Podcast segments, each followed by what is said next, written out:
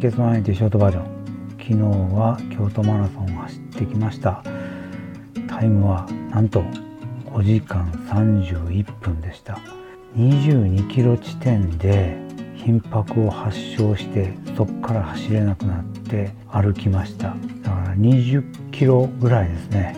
キロ10分ぐらいのペースでなんとか歩いて220分3時間40分かかって帰りました。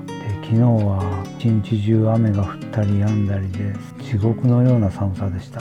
走ってればどうってことないぐらいの気温ではあったんですけども頻拍発症して血行が悪くなってるところに運動強度下げてるしかもシューズもウェアも濡れてる状態ですからどんどんどんどん体温が下がってって多分ゴール地点では低体温症を発症してたんじゃないかなと思いますね。もう震えが止まらないんですガクガクガクガクって漫画みたいに震えてました。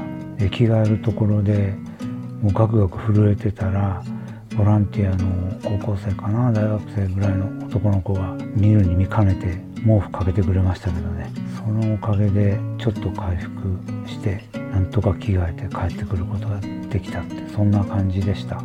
こんな辛いマラソンを始めてですね。去年の津山鴨郷も大概だったんですけどもあれは暑さに負けただけでしたしね。言うても4時間40分では帰ってこれてましたから今回はそれにプラス1時間近く歩かなあかんかった。しかも寒い中濡れた状態ででしたからね。本当につらかったです。